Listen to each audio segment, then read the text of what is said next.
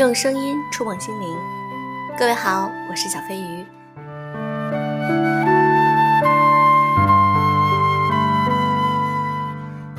我们总希望别人都能够喜欢自己，但是总会有人不喜欢你。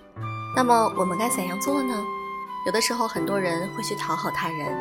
那今天，让我们来一起听听我自己的新书《优质女子必修课》里的一篇文章：不做讨好者。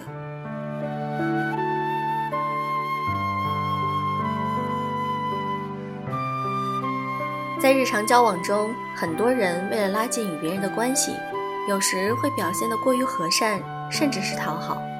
小时候，我是一个很不喜欢被约束的女孩，总希望别人都不要注意到我，留我一个人放肆的玩就好。所以，我总给人一种很淘气、高傲的感觉。我小学时因为成绩好被选为班长，但是班长不但是要管理其他同学，还要约束自己的言行，我很不喜欢。因为我依然我行我素，而带来的结果就是评三好学生时，我总是落选。老师因此常常找我谈话，指导我要团结同学，以获得大家的支持。就这样，我慢慢的开始在意别人对我的评价，也会试图通过讨好班上的同学来获得选票。久而久之，以前的锋芒都收敛起来，变得关注和同学们的关系。即便对方不喜欢和我玩，我也会主动想办法去和他们套近乎。长大后，我时常会回忆起小时候的我和逐渐长大中慢慢改变的我。我意识到，有那么一段时间，我已经开始出现了讨好型人格。好在我读了相关心理学的书籍，分析了自己的这个倾向，然后慢慢回归了本真的自我。那么，什么是讨好型人格呢？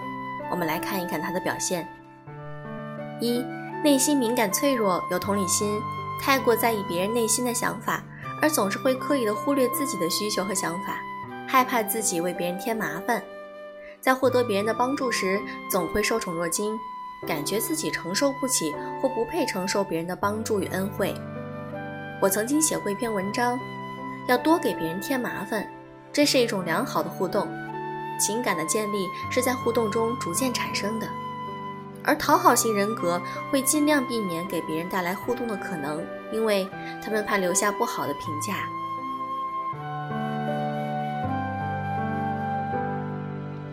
二，很难拒绝别人，即便知道对方的要求不合理，也会习惯性的硬着头皮答应，满足对方的需求，在不得不拒绝对方后，会觉得非常愧疚与惶恐。即便他完全没有必要为此道歉。我在上小学时，有学习很差的同学要我帮他写作业，如果我不同意，他们就会跟同学说我不团结同学，傲慢自大。当时小小的我就这样妥协了，因为我还想继续得到大家的认可。三，在与他人的交往中，倾向于抬高别人，贬低自己。我们在生活中经常可以看到一些同事和朋友，每次在交谈中都会用贬损自己的方式来烘托别人。虽然说适度的夸赞他人、嘲笑自己是一种高情商的表现，但是过度就会成为一种讨好。他们会把自己的形象说得低到尘埃里，来换得别人对他们的喜爱。四，非常在意别人对自己的看法和评价，因此很少会表达自己的真正需求。总是试图在别人面前营造出善良、平和、大度等没有攻击性的好形象，对社交中争吵、尴尬、意见冲突等负面的状态会感到十分的不安，总是试图营造出和谐的气氛，甚至不惜牺牲自己的利益。在参加奇葩大会时，蒋方舟提到自己就是讨好型人格，不会在他人面前表现最真实的感受，不会愤怒骂人。即便前男友在电话里骂她，她也只会不停的道歉，而不会反击对方。五，在社交中表现得很神经质，因总在考虑自己给对方留下的印象，说哪些话合适不合适，对对方考虑太多等，使其在社交过程中无法坦然的表现自己，反而会令其在与别人的社交中充满了不自然的状态。我有一个同事。与每个人交往都处于很紧绷的状态，和每个人说话时都是一种唯唯诺诺，生怕自己说错话的姿态。和这样的人交流时，总让人感觉很不舒服。这种伪装的状态不仅会给别人一种压迫感，还会对他自己的人际交往产生很大的负面影响。毕竟，谁愿意和一个假面人做朋友呢？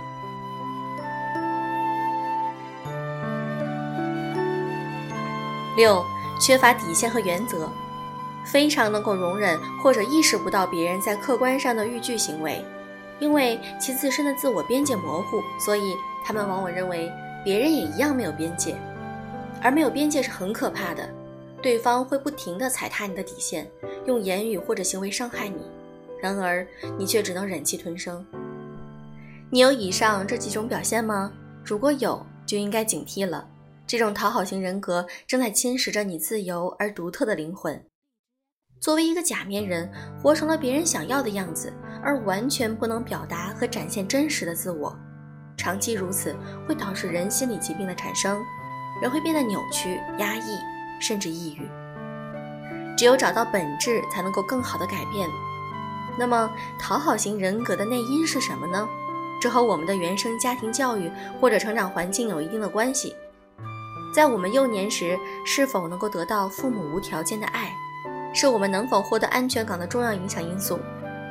有些父母会通过批评、否定来控制孩子，使孩子朝着父母期望的方向发展。久而久之，这就形成了他一种习惯，甚至他会逐渐把父母的需求内化为自己的需求。因为在他的认知里，满足了父母的需求，就等于满足了自己的需求。还有一种情况，就是像我一样，在环境中为了获得别人的肯定和赞赏，刻意讨好他人，而逐渐形成的一种习惯。如果不能及时的自我分析，就有可能会一直持续下去，成了一种固定认知。那么，我们该如何改变讨好型人格呢？一，需要真真实实的改变，而不是幻想。首先要明确一点，从意识到自己是讨好型人格开始，就要彻底改变，不只是想着自己会变成更好的样子，而是在生活中通过切实的行为来改变自己。另外，要意识到改变不是一蹴而就的，可能改掉这个行为习惯需要很漫长的过程，有可能是两三年，甚至五年到十年。只有确认这一点，下面的方法才能有效。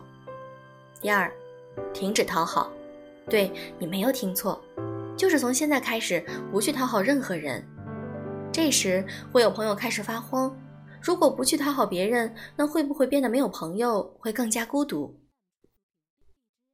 我们这里讲的不讨好别人，不是去做讨好的对立面，冷漠、刻薄、恶语相向，而是要用最真实的自己和他人交往，该笑还是笑，该帮忙还是帮忙。只不过，该表达愤怒的时候就要表达愤怒，该拒绝的时候就拒绝。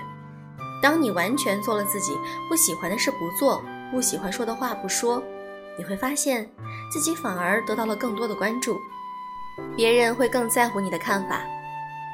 三，做到内心的丰盈。讨好者的内心很多的时候是空虚的，他们希望通过讨好来获得他人的认同，以此获得满足感、成就感。而改变讨好行为最关键的一点，便是提升自我内心的富足感，如培养自己的兴趣爱好。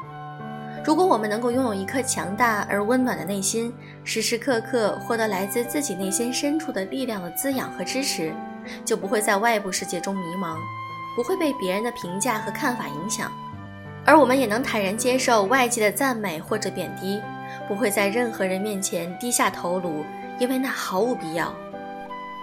我在初中时逐渐发现自己真实的性格和外在的性格是不同的，一位讨好同学无法让我真正的快乐，于是我开始改变，放弃了班长的职位，慢慢的做回了我自己。这种感觉让我无比快乐，毕竟世界上只有一个我。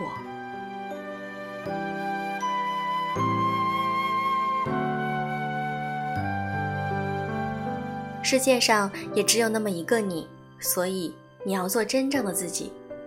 好了，今天的节目就是这样。